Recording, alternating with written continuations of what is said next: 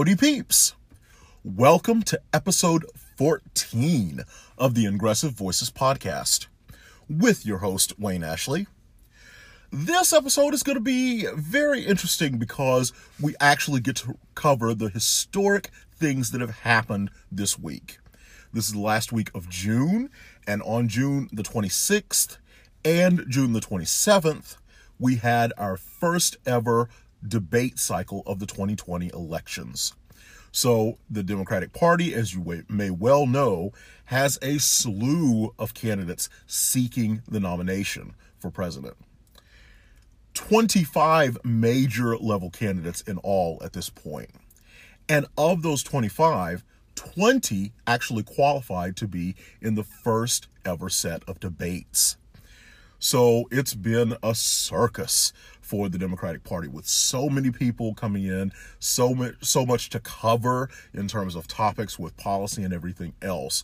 And a lot of folks um, you know, out there you know, have had their lives to live and may not have the time to really look into everything or or have watched both of the debates. So hopefully this episode of the podcast can be a great resource for folks such as that that didn't have a chance to really get into the weeds of everything. We're going to cover a little bit and just give some some impressions. Of course, that's all coming from me, uh, the the viewpoint of a red state progressive and of someone that is of color and someone that that has diverse perspectives and in mind. So so i bring all of that to my analysis of of what happened in these debates. So hopefully you will see some value in that or be able to take the information that you gain from this episode of the podcast and compare it with other incredible resources that are out there because there's plenty of resources out there. And of course the great thing about having the debates all over YouTube, uh, several podcasts, I know um, the Lawrence O'Donnell podcast and the Rachel Maddow podcast have audio of the debate as well. If you if you really want to, if you're interested to catch uh, either of the nights of the debate, you can listen to them via podcast as well. So there's lots of great resources there uh, where you can catch the information for yourself and make your own judgments. But what we're going to do here for this for this episode uh, is just kind of go through, uh, name all of the candidates, and and discuss who all participated in the debate, and just give some of the highlights uh, that happened and an overall flow of the debate. So so obviously this is from what I can remember because it was four hours of uh, of, of pretty intense television, but let's give it a try. So so this is our wrap up of the first Democratic debate, uh, Democratic nomination debate of the 2020 election cycle for president. So, back to night one of the Democratic debate. It was very exciting. Uh, these debates took place in Miami, Florida, uh, hosted by several of the NBC News folks, including uh, Savannah Guthrie, Rachel Maddow, uh, Lester Holt, uh, Jose Diaz-Balart. Uh, so, so really very fine. Chuck Todd, very fine panel of moderators there, uh, and you can judge for yourself when you listen how well they did on that. Uh, but you know, it was a lot to handle, and so it's good to have experienced folks there because having ten candidates on the stage and trying to cover issues, making sure that everyone is able to speak, is is a really tough job. It, it really is, uh, and that was pretty apparent from the debate stage. But so for the first debate here, uh, here are the 10 candidates that participated in Wednesday night's debate, night one. We had Mayor of New York City, Bill de Blasio, Ohio Congressperson Tim Ryan, former San Antonio Mayor and HUD Secretary Julian Castro, New Jersey Senator Cory Booker, Massachusetts Senator Elizabeth Warren, former Texas Congressman Beto O'Rourke, Minnesota Senator Amy Klobuchar, Hawaii Congressperson Tulsi Gabbard,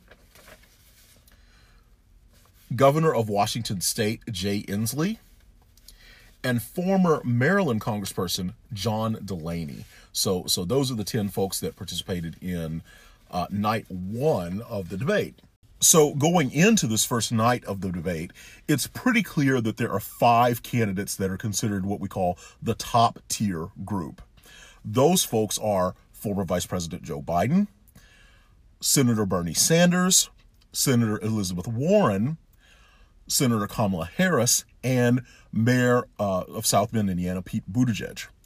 So, of those five people, in night one of the debate, it's only Senator Elizabeth Warren that's against the other candidates. So the four, the other four folks are for the next evening. So Senator Elizabeth Warren uh, naturally was the focus of this first night of the debate. And as a result, you know, she got quite a bit of uh, speaking time and it's it gives it a different personality when you know like i said the top tier folks are so unevenly split and and that was pretty apparent even though it was the first night. We couldn't possibly know how the second night would go at this point. But the the first night of the debates was was very much policy focused and and and the the center of gravity really was uh you know at least at the start around Senator Warren. But things were very interesting in this first debate.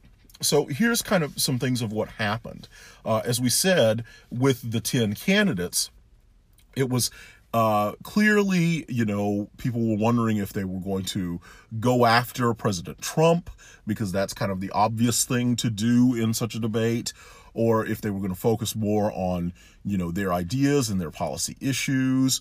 Uh, and what kind of happened was they, they really didn't focus a lot on President Trump. You know, the, the, candidates really wanted to make sure to get their name out there and any policies and things that they have that are special to bring to the table in this first debate. And so that's what happened. Uh, Senator Elizabeth Warren got a lot of speaking time, but that's not to say that the other candidates did not have uh, important moments. So we're just going to run through each candidate and kind of discuss kind of what what their situation is going into the debate, uh, what may have happened that was an important moment for them, and what you know how that could have possibly changed their status. So starting with Mayor Bill De Blasio, if you're not familiar with him, he's the mayor of New York City, you know, the largest city in the United States. And of course, the city that gets a lot of focus and a lot of attention is the home of our media and everything. And full disclosure, obviously, I'm saying this as a person from Houston, so I, I am not a New Yorker, right? Uh, but, but, you know, the, the New York area is very much always a focus point uh, for our nation because that's where our media and our entertainment and so many other things are based. So, so Mayor De Blasio, as a result, has a decent national profile already, even if a lot of folks in the middle of the country probably don't know who he is. But he's got a lot of media attention and media savvy uh, as a result. Before the debate, he's going into it in that uh, in that realm. He's he's well known at least in political circles. Mayor De Blasio was very interesting in this debate. He he he actually ended up challenging uh, Congressman Beto O'Rourke, uh, and that was that kind of looked upon uh, one of a, a, landmark moment for him is uh, he he really kind of went after Beto O'Rourke on the support uh, for private insurance and and questioning why he didn't want uh, you know some sort of universal health care or medical Medicare for all. And Governor, um, I'm sorry, Mayor De Blasio was the first candidate to really launch into attack mode, and and he did it so many times to the point that it, it kind of became uh, very um, aggressive and it, it kind of started turning people off i think it, you know uh, throughout the debate. He did come through with some some decent points but he kind of overused that tactic and it didn't turn out well in his favor by by the end of the day. Uh, the next person to discuss is ohio congressman tim ryan going into the debate you know, he is a congressperson from Ohio, from a swing state, and even that, he's from a very swing district that includes places like Youngstown and things like that. Um, but obviously, as just a member of Congress, one of 435 people, he doesn't have a huge national profile. He hasn't really done much to to break out uh, previous to this, and his campaign is just getting started. So, so no big national profile, uh, unknown outside the state of Ohio, and he had a couple of interesting moments. You know, he he kind of played de- defense uh, as somebody that is is really more so of a centrist for the party, but nothing that was too uh, super memorable at this point for Congressperson uh, Tim Ryan. Um, he he did you know he did get a little bit of speaking time depending on the issue, but but it wasn't something that really is is uh, much of a standout uh, to to say the least. So so that's what happened with Tim Ryan in the debate. Uh, now we get to former San Antonio mayor and HUD secretary under the Obama administration, Julian Castro. So Julian Castro has had has a very interesting history. Uh, for those of us that are Texans and have followed his story well, uh, we all know that he was a very popular mayor of San Antonio, not just not just any old mayor of San Antonio. And and one thing that is important to recognize in this uh, that it's easy to forget about uh, Secretary Castro because it's been so long since he's been mayor. San Antonio is one of the largest cities in the country with nearly 2 million people in population, which means that someone like Julian Castro, being the executive of such a large place, he is uh, in charge of more people than a lot of American states have within their borders. So the city of San Antonio, with 2 million people, is larger than many American states like Montana and Alaska, etc., from a population standpoint. So he has a major platform for executive experience, but people haven't seen that in a long while. He was secretary, he went up to Washington. You know, Julian uh, as Texans very well know, passed up on the 2018 election cycle, and a lot of people still kind of you know grimace at that uh, that he that he really didn't take advantage of something that could have been so great for the state of Texas if he had uh, chosen to run for governor or something like that. Instead, he chose to sit out and go at the presidential uh, level. That said, in night one of the debate, uh, Julian Castro had some very important moments. Uh, he was able to hammer in uh, police strength uh, and uh, hammer in some policy strength uh, while also taking O'Rourke down a couple of pegs in terms of certain specific things, specifically arguing with O'Rourke about immigration, saying that um, you know he made a very big point about you know things, concrete things that he wanted to do to help immigration reform, both in executive orders. And one of the big executive orders was repealing Section 3125 of the Immigration uh, Enforcement Code. So, so he really was able to gain some traction through several moments in this debate. And really, Julian Castro, excuse me, became the breakout star of night one of these debates. Uh, he was able to do that, especially at the sacrifice of O'Rourke. So, so he really laid into Be- Beto O'Rourke.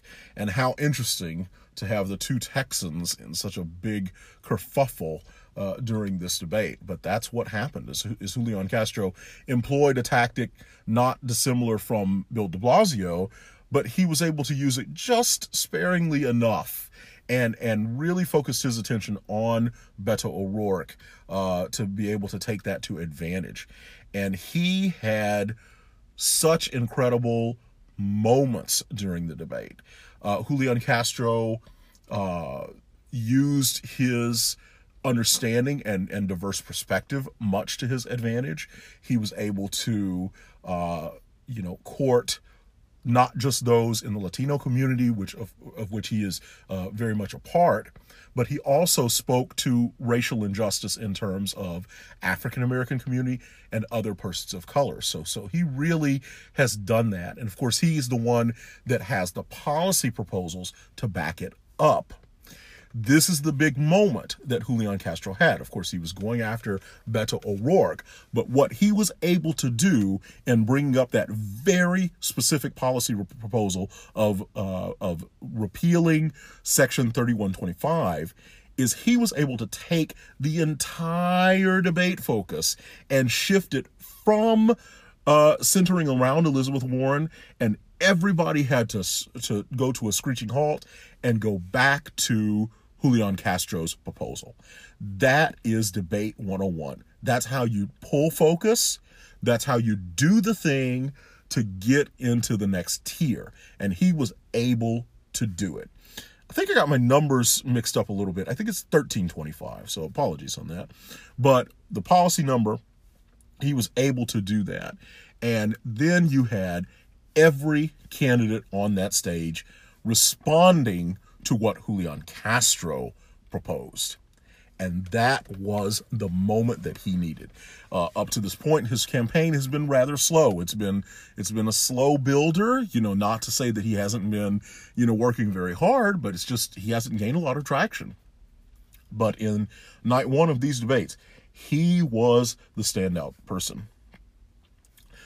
On to Senator Cory Booker, who certainly did not do a bad job at all. He had he had some very important moments in this debate. I think amongst his best, uh, he he really discussed uh, more Black Americans under criminal supervision now in in 2019 than there were that were enslaved entirely uh, in 1850. You know, he made some very important points on race and racial uh, justice as well. Uh, Cory Booker is a very interesting communicator. You know, he he he has such a great charisma to him, and he really knows how to clarify his points, but also remain very positive and and and do things. I think he was amongst the best candidates in terms of like looking looking at the world past Donald Trump and and he allowed you to kind of imagine like because everybody is so mired in the Trump administration right now but imagining a Booker presidency and imagining you know life after Donald Trump. And that that's an important thing. That's an important point. Uh, both Booker and Castro really also stood up stood up for the trans community, which was which was very well noticed. You know, both of them mentioned the trans community, the transgender community in terms of uh, Castro in terms of women's health, and uh, Booker in terms of just uh, overall equality issues, and and that was important because they they're showing that they really want to stand up for for that segment of society which is so vulnerable and under threat uh, constantly. Then we move to our frontrunner of this particular debate, uh, Senator Elizabeth Warren, who, no surprise, you know, she is she's a frontrunner for a reason because she's very, very good at what she does. Uh, Senator Warren was consistent throughout. You know, the the debate debate mostly revolved around her, especially in the first hour. Um, some of her kind of best uh, moments here, you know, she she really discussed gun violence as a public health issue uh, and that was that was a big moment for her is is really equating that to a public health issue and, and, and looking at it from that perspective. Um, but for all of the plans that were in tout on her uh, on the campaign trail some of her answers uh, uh on uh, Senate gridlock, especially, left much to be desired. You know, see, she's the person that goes around the country going, I, I got a plan, I got a plan for that. But then when asked about Senate gridlock, if you're still having to face uh, Mitch McConnell, she kind of came up short on that answer, which was uh, rather surprising for Senator Warren. But at the same time, you know, even though she came up short, none of the other candidates really challenged her. They kind of they kind of let her uh, slide throughout the debate. They they started focusing on themselves, and like I said, the person that ended up being attacked the most actually was Beto O'Rourke.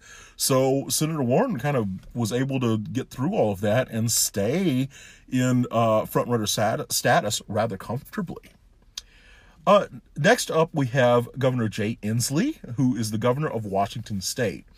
Going into this debate, uh, he he really was able to tout his gubernatorial experience and his strong policies, uh, especially when we focus on climate change. Of course, the state of Washington is one of our national leaders in terms of climate policy and the things that they've been able to do and Inslee has been integral to that. So so he had that going into it. That said, actual performance of the debate fell somewhat flat. Um, he he he he was able to kind of tread water throughout uh, the debate, but he you know he did mention climate policy and climate change, but he just didn't stand out quite as much until the very end when when I think his best moment occurred uh, uh, they asked every single candidate around the room you know what is the greatest threat to American security? And he was very uh, clear to say the greatest threat to security is Donald Trump as opposed to a country like Russia or China or something like that. And that was a big applause line for him. So that was that was a massive moment for Governor Inslee um, right there at the very end when when you really want it most. So he he didn't stand out so much uh, in this debate. He's he's kind of somebody that that was more of the the back tier candidate, and and he remains so after uh, this this first debate.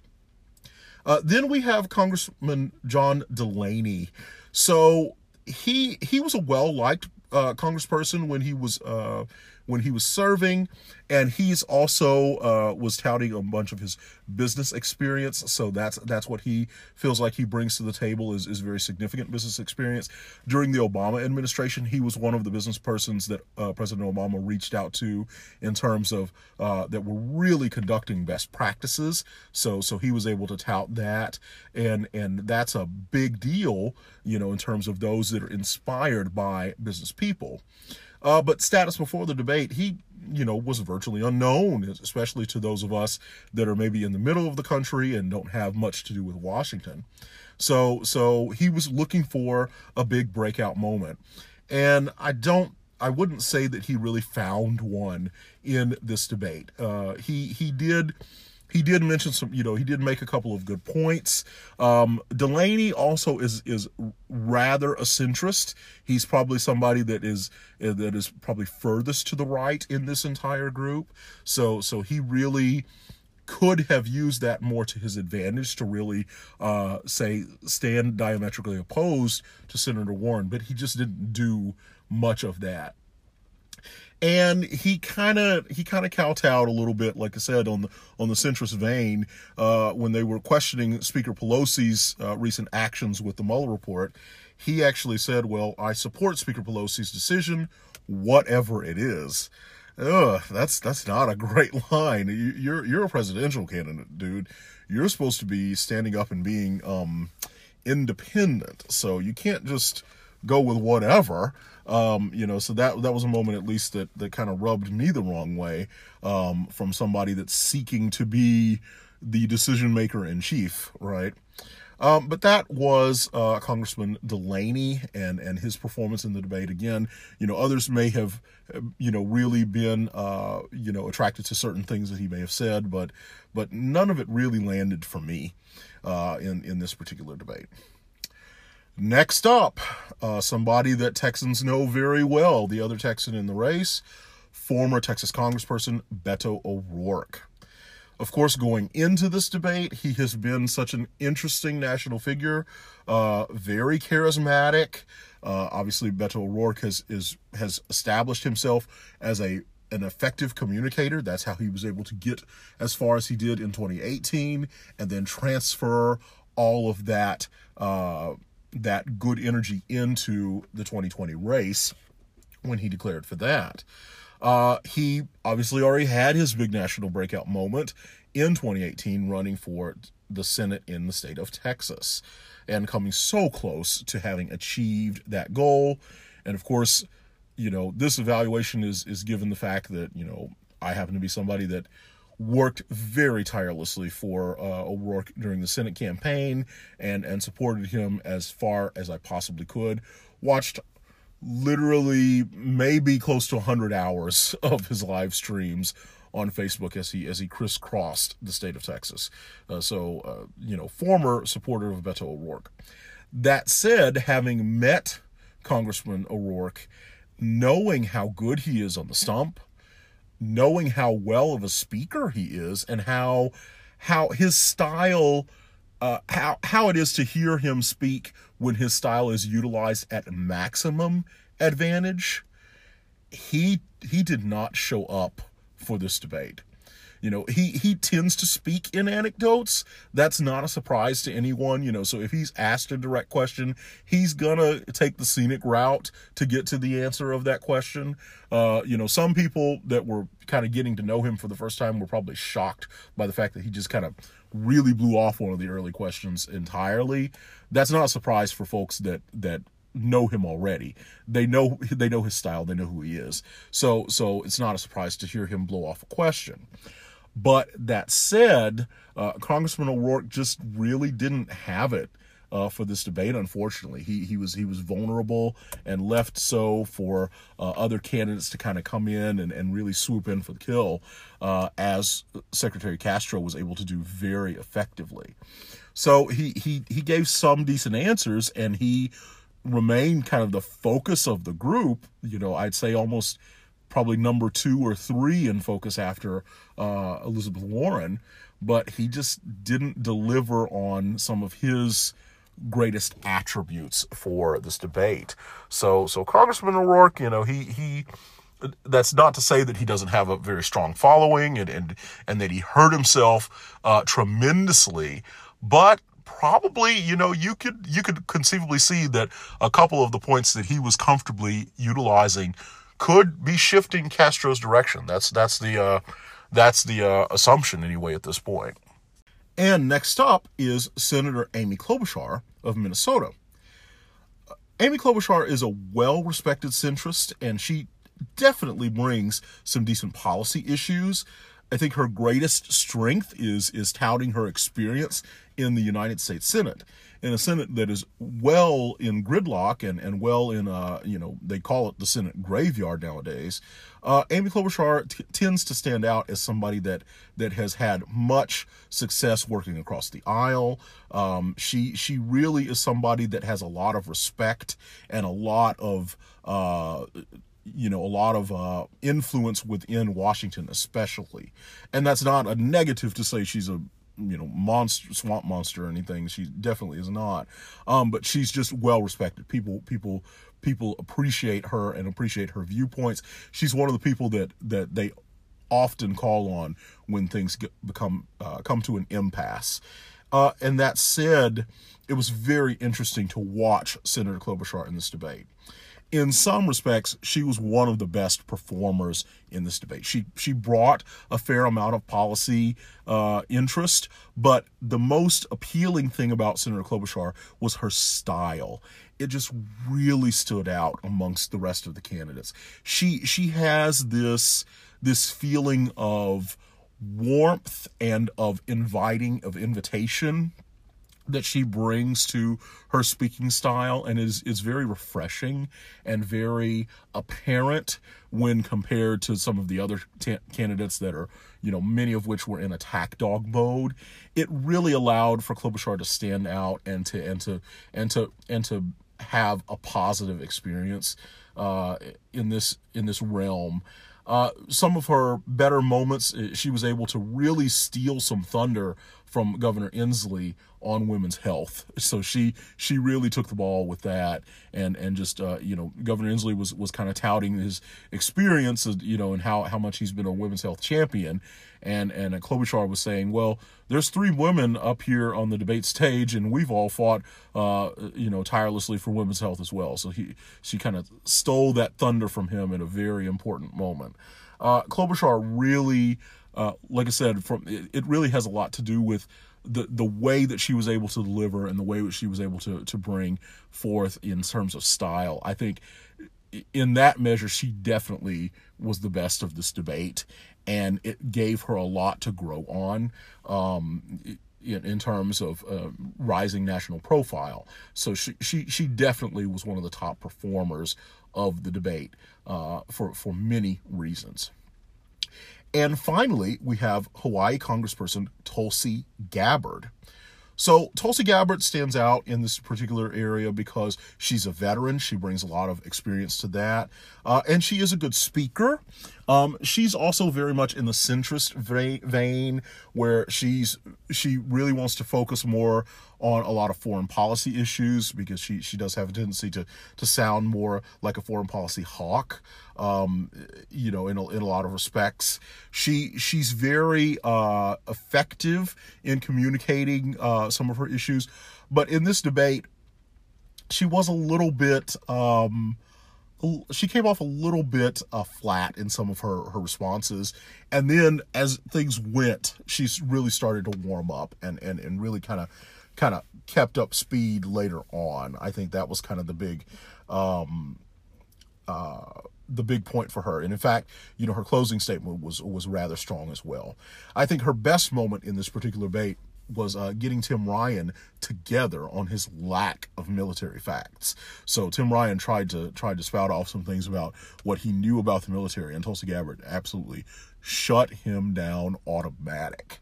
So so she she was able to do that, and she she has a lot to offer to the to the field to the candidate field, um, and she was able to. I think she just came in under the radar to to be able to prove that in this debate. So so so definitely a net positive experience for Tulsi Gabbard. Like I said, she kind of took a while to warm into it, um, but but she did a, a good job overall.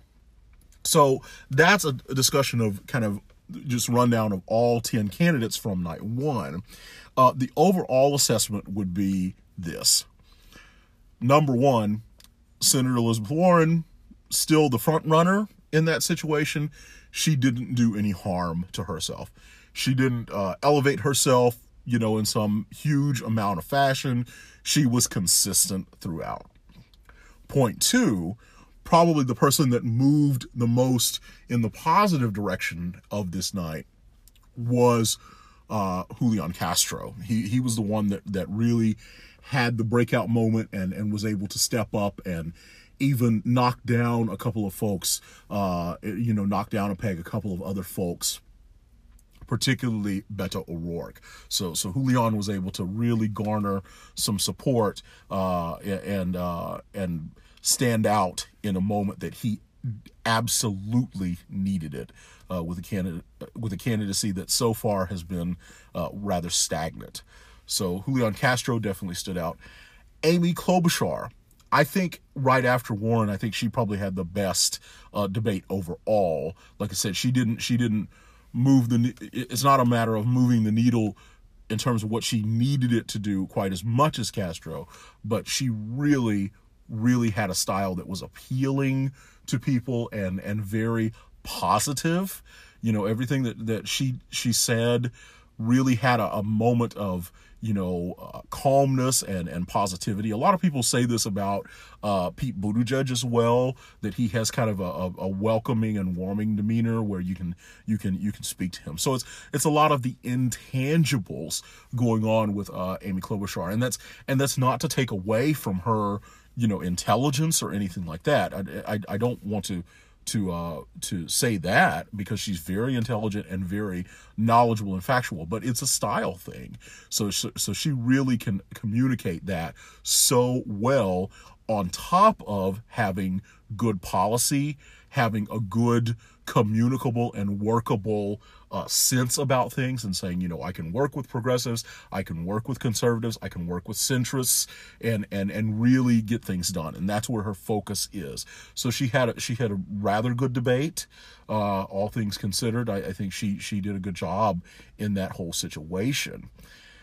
After that, it kind of falls flat once you get past Warren and Klobuchar and Castro uh, you know, it's, I think everybody had their little bit of moment. And of course, with these debates, it's the most important thing is not who won and who lost. The goal in a, in a situation like this, especially a forum of 10 people, you know, each night, it's, it's more about finding your people, getting a national audience and saying, okay, this is the person, you know, finding somebody that connects with you and finding someone that's that's willing to move to that next level up in your campaign. And just a point of personal privilege, this is this feels so uh so correlative with the world of what a lot of us do in music. Uh, uh, you know, myself, I'm a musician and I have musician friends and things. It's, it's very much the same. You're trying to find your fans. You're trying to find your people, those those persons that are gonna be there at every concert. They're gonna buy all the t-shirts.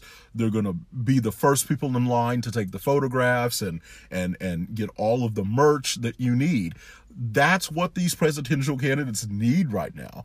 They need folks that are out there singing their song, block walking their blocks and making phone calls on their behalf. That's that's what they're trying to recruit. That's the whole purpose of this debate. So so if you can even if you don't have the biggest night ever, if you can deliver that one line or that one moment that finds your people, you you've won in a debate situation. And so I think there was enough there, eh, particularly in night one, for each of these candidates to kind of to be able to claim their moment. I think that's uh, I think that's a positive thing for them all. But that said, the top performers for night one of the Democratic debate would certainly be Senator Elizabeth Warren, Senator Amy Klobuchar, Secretary Juliana Castro, and Senator Cory Booker all for slightly different reasons as well. With Senator Warren, you know, she was able to hold her own and, and be very consistent with the theory of her case for her candidacy. She's able to present quite a bit of good policy. And probably most importantly, the other candidates really didn't uh, attack her very much. They they left her alone. She she was able to present her situation, and they just mostly focused on theirs. They didn't go after Donald Trump, and they didn't go after uh, Senator Warren to try and knock her down a couple of pegs. So she really uh, she was able to really shine in that in that event, partly from her standing, and then partly because of the other candidates again, Senator Amy Klobuchar stands out for more of the intangibles uh, in terms of her reasoning because she just had really great style and, and a wonderful, I guess you could say, bedside manner if you're comparing it to like doctors and things like that, but just just an approach that I think really appeals to a lot of people. And that's again not a judgment of, you know, her intelligence or anything like that. It's just that's something that that really will convince people, you know, when they're in a voting booth, that would make a difference to folks.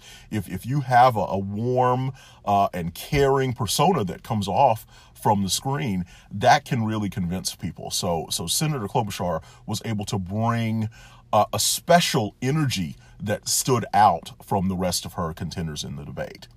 Uh, Senator Booker, again, he was he was very good because he had he landed some good uh, policy points. But amongst everybody, I think probably the person that was able to do the most to improve their standing was Secretary Castro he he was able to present himself as as very uh, aggressive when he needed to be, uh, especially you know going after Senator Beto, um, former Congressman Beto O'Rourke. So so he really advanced himself in that realm, and then he was able to present himself also very well in terms of some some important policies that he was able to force the rest of the candidates to turn towards. So those are the types of moments that every uh, candidate would like to break out. And that's how things went for the first night of this very historic Democratic debate.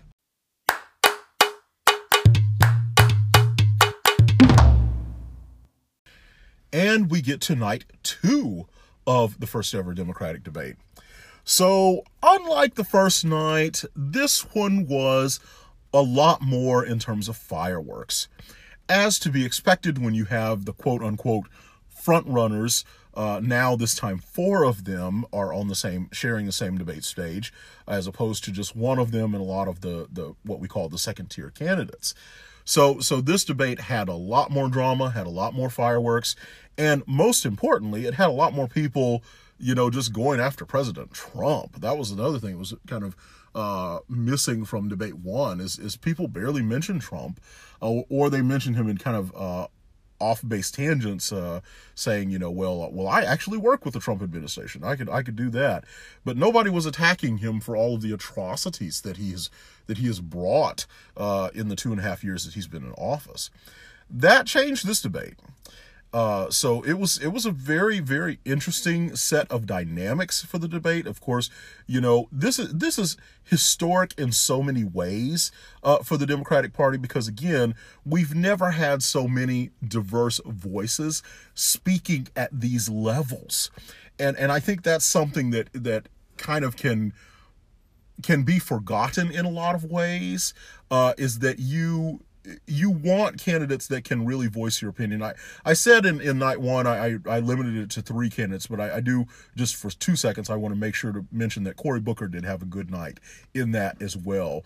And, and I say that mentioning diversity, uh, especially because it's, it's important to hear, it's important for the American community to hear the fact that these diverse voices are out there. So so I'll add Cory Booker as number four into that mix from the the assessment of night one uh, candidacies. But for night two, that whole situation definitely continued in spades. But this time we really got the clash of the generations.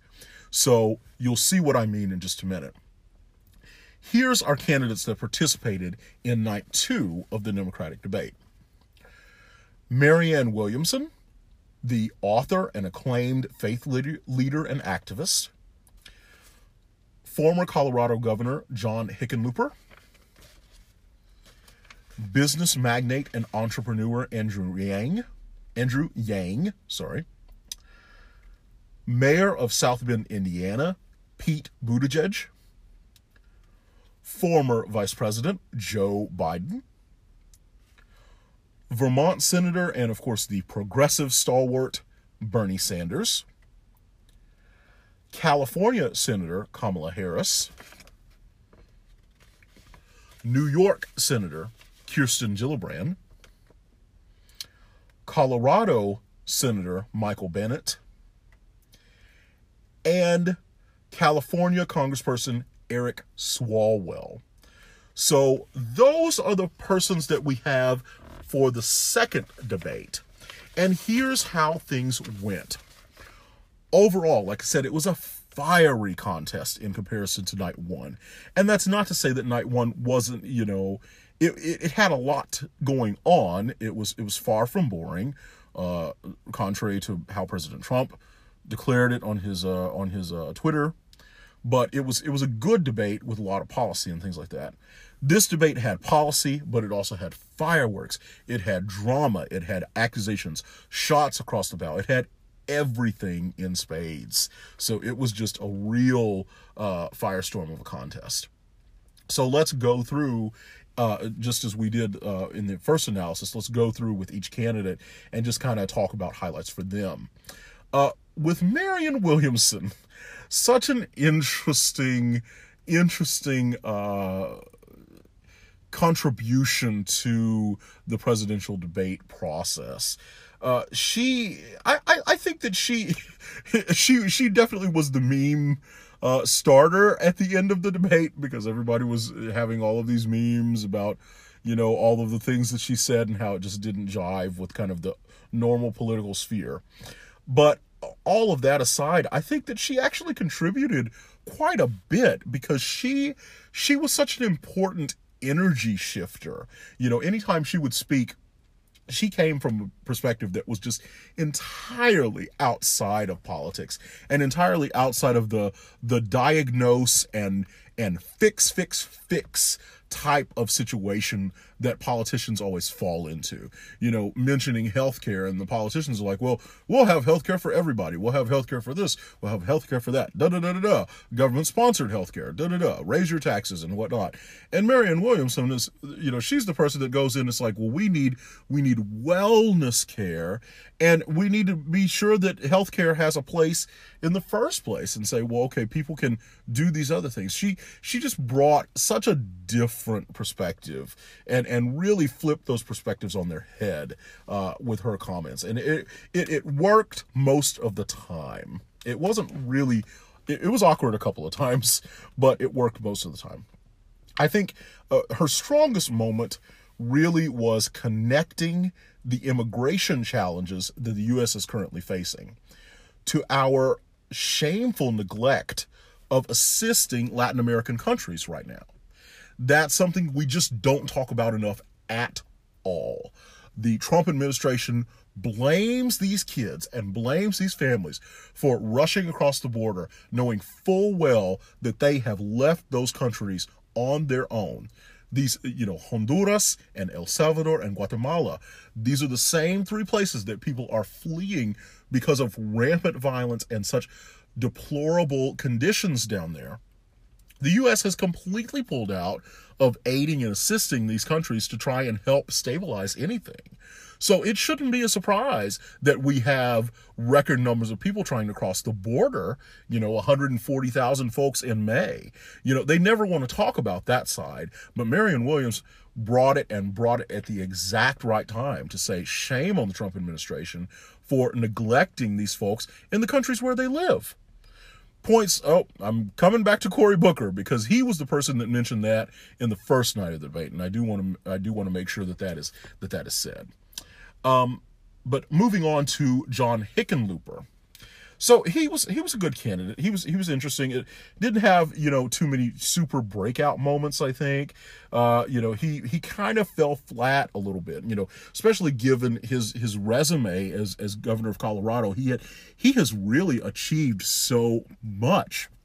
As you know, Colorado was the first uh, one of the first states to expand marijuana uh, to legalize marijuana and and has has really uh, made a financial uh, positive of that in so many ways, um, and all of that was was under the leadership of John Hickenlooper. Um, so so that was his best moment was touting his gubernatorial experience really right at the beginning, and and championing uh, centrist progress as opposed to uh, unabashed progressivism.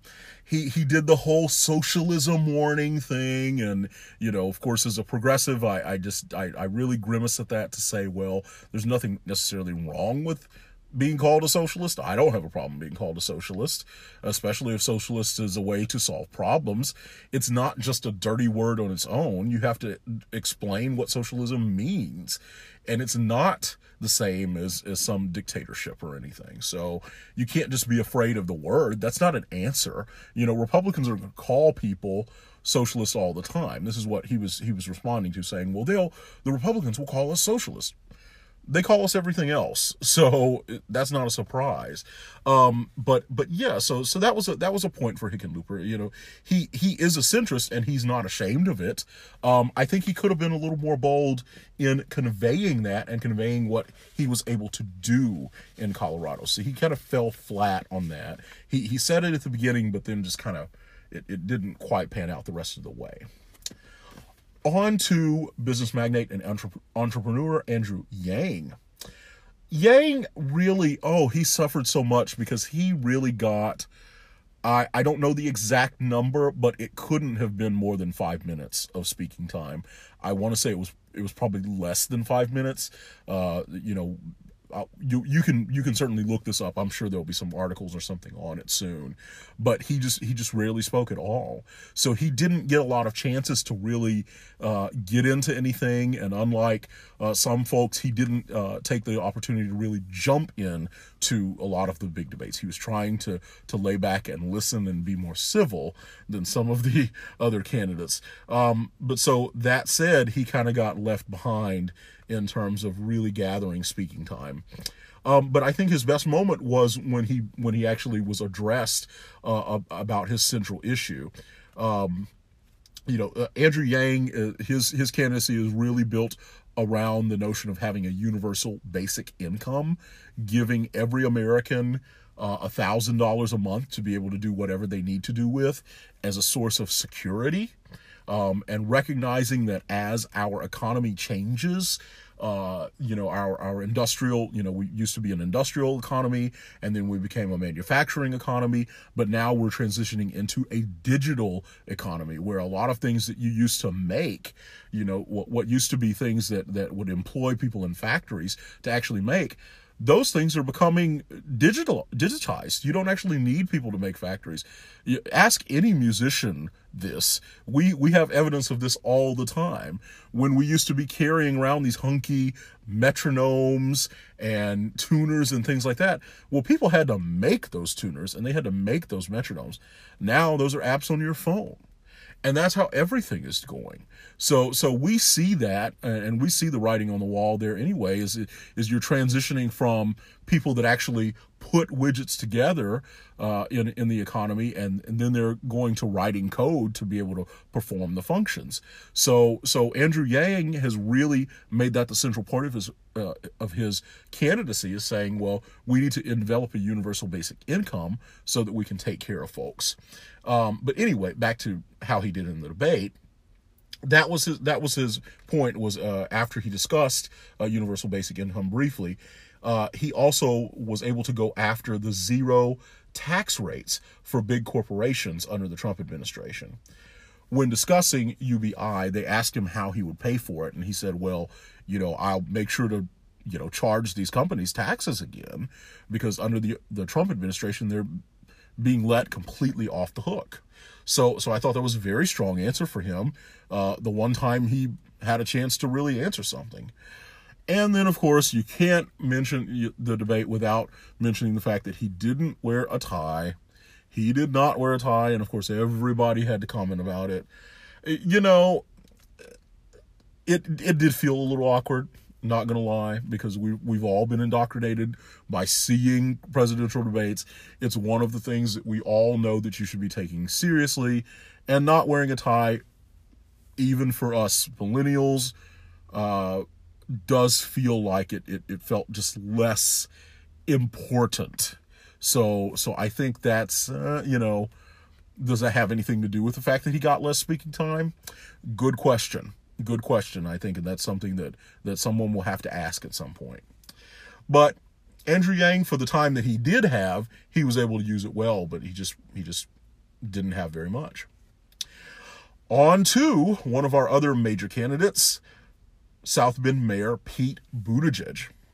So Mayor Pete, in recent weeks, you know, he's he's of course, been a very good candidate uh, on the campaign trail since he kind of broke out earlier in the year. But in recent weeks, he's really had some challenges with some things going on at home. He's had uh, some spouts of police brutality and uh, persons that that uh, in South Bend, Indiana, where uh, the police chief has come under a lot of fire uh, for for malpractice that's been going on in the police department, and people are really wanting to discuss that with Mayor Pete, and so he's had some challenges with that, uh, and and even to the point where some people are calling for him to step out of the presidential race and get back to South Bend and try to fix things. Well, hopefully his debate performance tonight would would suggest that he can he can do both, uh, because Mayor Pete, you know, he performed well enough. Um, I I thought he he was very good on some points, uh, and he was he was pretty typical of you know, representing of, of what he's able to bring to the table. Um, you know, so not unlike Elizabeth Warren in the first night, he was consistent with his answers. He he also was able to stay above the fray for a lot of the, the other things, and, and he didn't have to do much of the attack dog mode as some of the other candidates did. I, I think his best moment in in the debate was uh, really convicting the Republican Party on their supposed Christian values while they ruthlessly separate families and mistreat children at the nation's border. That was so important to say.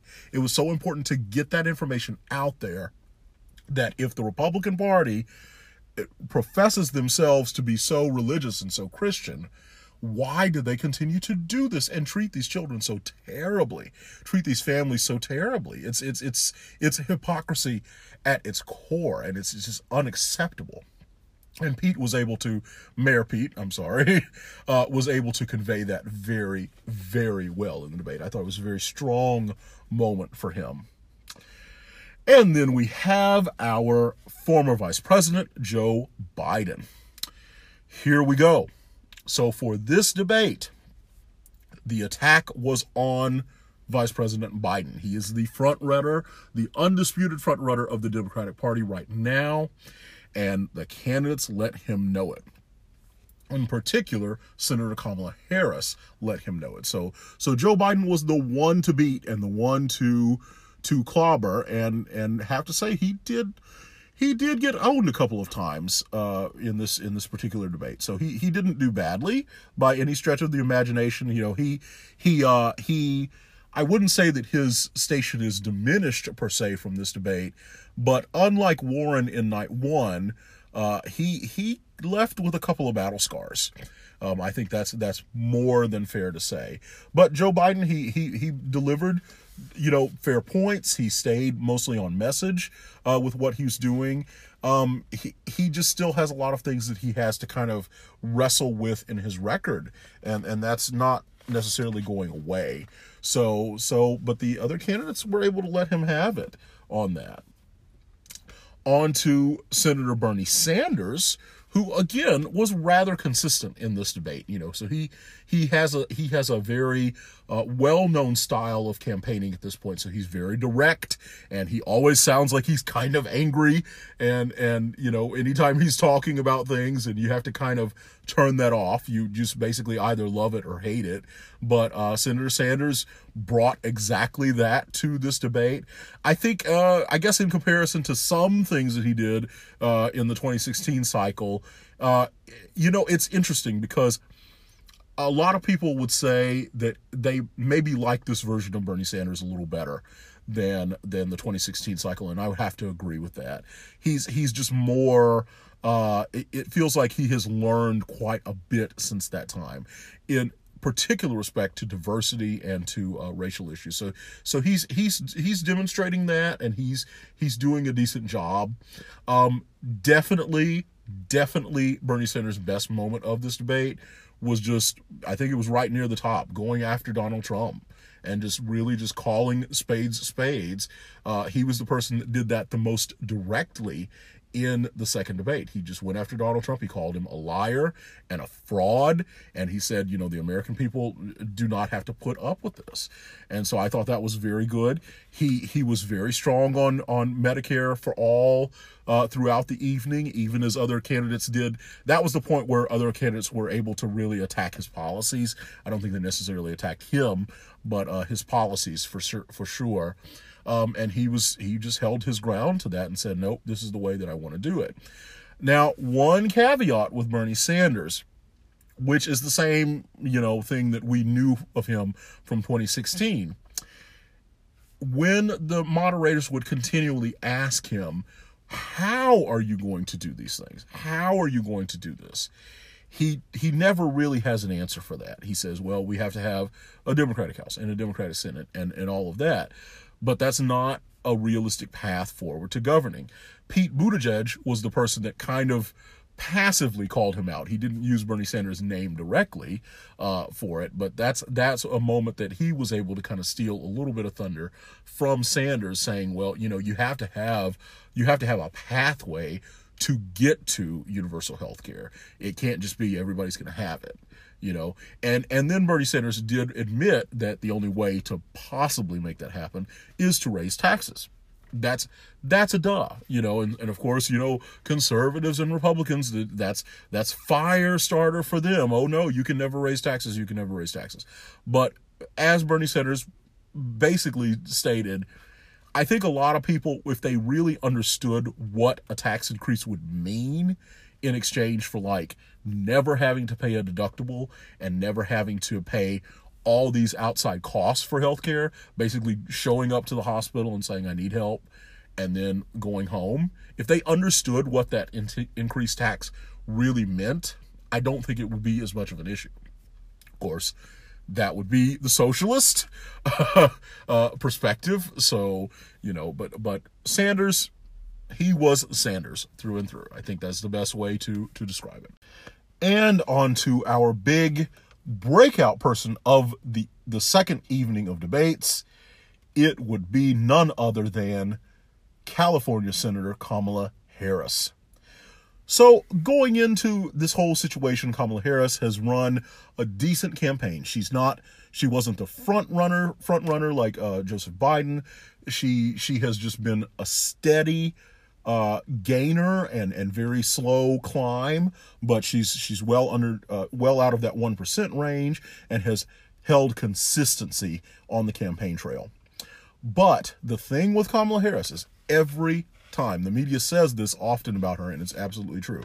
Every time she has a moment to shine, she has taken that moment and done the most with it the She the People Forum, which was held in Houston earlier, uh, a couple months back, and, and it was covered in an earlier Ingressive Voices episode, says this as well. She took that moment and really ran with it. No different in these debates. Kamala Harris was the person to contend with in this cycle of debate. So she started out, she was able to go after Joe Biden on a series of things but she even took on the entirety of the debate stage, playing mom for a second. Uh, this was really one of her her better moments uh, here. You know, after everyone in the debate just kind of broke out into into senseless shouting, Kamala Harris, without any help from the moderators, was able to quell the entire crowd by saying, "Hey guys, America does not want to witness a food fight. They want to know how we're going to put food on their tables. So so she shut down the whole thing at the debate and caused the crowd to simply roar after doing that. So so Kamala Harris really she she brings this this wonderful mix of charisma and and ease, but at the same time so much authority authority and so much passion with what she says. And they just kind of all meet in this beautiful uh this beautiful mosaic that that she's just able to really harness. She she has the charisma and things that just really in, convince you to let you know that she could really do this job.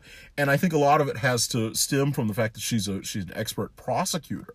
You know it not unlike anytime she's uh, up at the Senate Judiciary, Judiciary Committee, you know, whoever's being grilled at that time knows that they have to fear Kamala Harris. And she brought that savvy to this debate. It was it was very very interesting to see. But that was a big moment.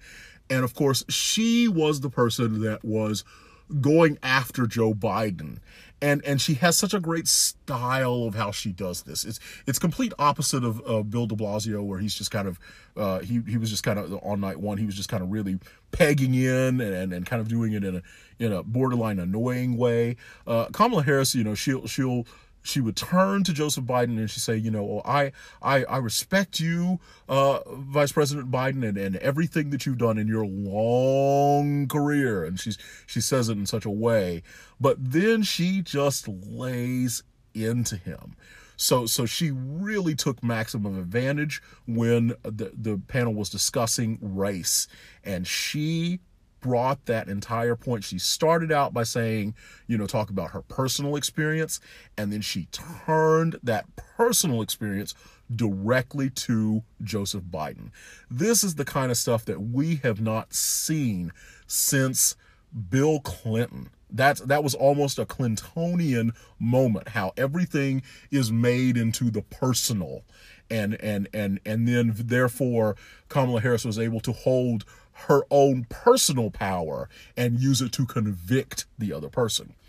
In this instance, it was discussing busing. So, uh, if you're not aware, Joseph Biden, who of course was a senator since the 70s, uh, one of his early adoption positions was he actually opposed federal busing uh, by the Department of Education. And busing was a very important thing for a lot of students of color because they may not have lived near uh, some of the best educational institutions where they were going to go.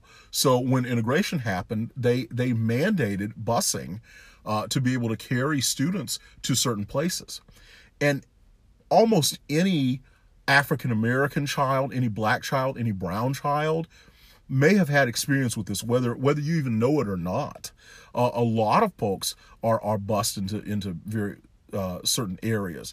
even myself growing up in the early 80s my cousins were bused to a different part of town to go to elementary school and that was due in part to the fact that those were mandated by the Department of Education as part of Brown versus the Board of Education.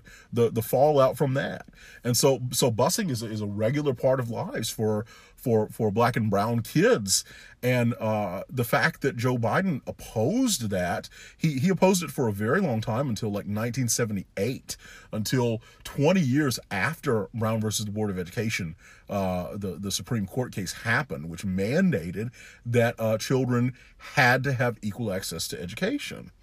Um, so so that's a noose that uh, hangs around you know Biden's neck. Uh, you know, and it, it's something that's probably not going to go away anytime soon in this campaign. Um, he he was given the opportunity to try and explain himself in the debate, and he didn't do a very good job uh, on that particular point. So that's something that probably will come up again. And of course, this I think what makes this even more important is it's it's the continuation of what already happened uh, earlier, uh, you know, a week ago before the debates, where where Biden was, uh, you know, trying to stand up for one of the senators that is a that was a known uh, racist, saying, "Well, that was, senator was a friend of mine, and they used to call me son, and they call other people boy." You know, he he just really either doesn't understand the the racial insensitivity going on with that, or or maybe it's just it's just something he doesn't uh, wish to revisit, but it just caused a difficult moment uh, between him and Cory Booker. Uh, you know, Booker uh, responded to that. And so uh, Harris was very smart to utilize that situation, make it personal for herself, while at the same time attacking uh, a very a, an increasingly challenging portion of Biden's record. You know, as someone that is running in the 21st century, eventually you have to be responsible to the, the electorate that is going to elect you now. These are folks, we live in 2019. We don't live in the 70s. So so you have to answer for those things. It's not unlike when Hillary Clinton was having so many issues with younger African Americans because she had that comment in the 90s, we have to bring them to heel. That's the same thing, folks and and surprise, Biden has very similar comments. I can't remember them at this time, but Biden is on tape saying some really awful things too. He's a candidate where everybody everybody respects him you know, nobody's going to disrespect him, but the question is, is he prepared for the job of president in 2020, in 2021? That's the question that has to be answered here. And Kamala Harris was able to really maximum advantage that point. So so kudos to Kamala. She she that was the breakout moment. That was one of the basically two or three breakout moments she had in in the space. She really really turned it on, um, and and really focused all of that attention. Uh, was able to shift it from Biden to to her. I mean that's that's basically all there is to say about it uh, with Kamala Harris. Uh, next up is Senator Kirsten Gillibrand from from New York. Um, she had some good moments in this debate. I I I, I liked a lot of what uh, Senator Gillibrand was saying, uh, and even above that, I liked the fact that uh, the the thing that was probably best about her in this debate is that she kind of she was she was monitoring the movement of of and the flow of the topics and everything, and she made sure to get in even if it was at the last second. She wanted to be a part of the conversation. She never wanted to have a conversation go without her commenting on things and, and being a part. So she really was was one of the people that just she said, I'm gonna jump in there. I'm not gonna let them, you know, uh, tell me when I can come in and, and, and not. And and she was just she just kept in the mix of of the whole debate. And so that was that was pretty apparent. And so she she really tried hard to make a lot of her stronger points. She wasn't always successful, but at least she got in there to try and uh, you know get a couple of words in even on on basically every subject area. So she, so she was good. That was a that was a great way to show uh, that she wouldn't be uh, labeled down, and it, it, was a it was a the right mix of of aggressive behavior, uh, but then also being respectful to her to her colleagues. Um, I think her best moment of the night really was when uh, she was discussing women's health and discussing her uh, experience as a senator uh, on women's health issues. So, so, so, she did that very effectively, um, and and and talking about uh, you know what it takes to actually protect women's rights and how it's much harder than than some people give credit for. So so Kirsten Gillibrand she she performed well. It wasn't it wasn't the best performance, but uh, like I said, the the best thing that she did was stay in the mix of all the topics. And next up we have Colorado Senator Michael Bennet. So so he was somebody um that he he had some he he had a couple of good moments. Uh, I think uh, best among them, he was able to to really land and and call out uh, Vice President Biden, uh, just just really catch him flat footed on on something. Uh, Pres, uh, Vice President Biden said when they were discussing taxes, he he claimed that the Obama administration had yielded a tax increase out of the, the Republican controlled Senate. And that's uh, that's that's really complicated, but it's not exactly what happened. Uh, this was in the fiscal cliff situation, which I believe was either oh goodness, uh, I think it was 2012 or 2011. I can't remember exactly, but but it was uh, when the Senate was facing a holiday break and, and everybody was gridlocked and, and they were trying desperately to pass uh, legislation. Uh, the Obama administration said, no, we, we, we cannot keep this tax rate where it is.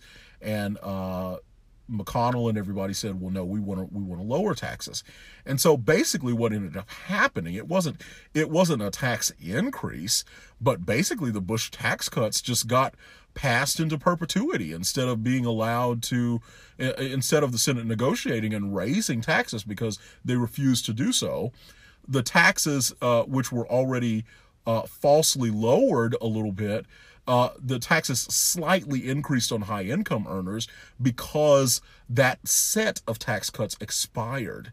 And Senator Bennet was was very quick to correct uh, Vice President Biden and say, "Well, no, that wasn't a tax increase. That wasn't a tax raise that the Obama administration did on its own. They just let the tax increase go through. Um, so, so the Republicans didn't a lot that. So he so he kind of shot back on that and said, "Well, no, you you can't really claim that because it was already going to happen if you did nothing." And that's what that's what happened is they did nothing. So so he had a he had a good moment on that. He he he gave some some pretty good answers, some positive answers, but it, it net positive I think, but it, he didn't really uh you know move his standing up per se so much. So so that was Senator Michael Bennet. And finally, we get to our last candidate in this debate. Uh, this is Congressman Eric Swalwell. So Eric Swalwell, very interesting guy. Uh, he's he's a current congressman. Uh, he is very much in the young class, uh, only one year older than uh, Mayor Pete Buttigieg, and and he was very quick to mention that and to and to make that a focus of his campaign. Now that has some dangers because you know you can't get to the presidency by just recruiting younger voters. You have to bring older voters uh, forward with you. So he took probably the biggest direct jab at uh, Biden and and even tried it again with Bernie Sanders in in really going after their age. Um, he he used a speech that Vice President Biden gave in the 1980s to a California convention when when Swalwell was like six years old or something like that, saying we have to pass the torch. And he used it in such a way, he said, Well, you know, Senator Biden said this at the time, we have to pass the torch. And I absolutely agree with him. We have to pass the torch. And so he twisted, uh, he didn't twist, but he turned Biden's former comments against him to to uh, to really deflate his case for the race. And so that was a big moment, and it was a hugely effective moment in a debate. But then you go out into the real world and you realize that okay. I can't just be against older voters, right? You, you know, some people are not going to be positive to that because you're leaving them out.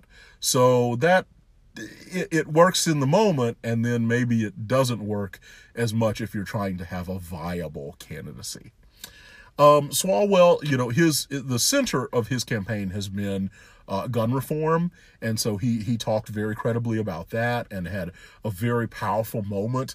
Uh, again, making things, uh, you know, he was he was probably the next best person after Harris in terms of making things into a personal situation.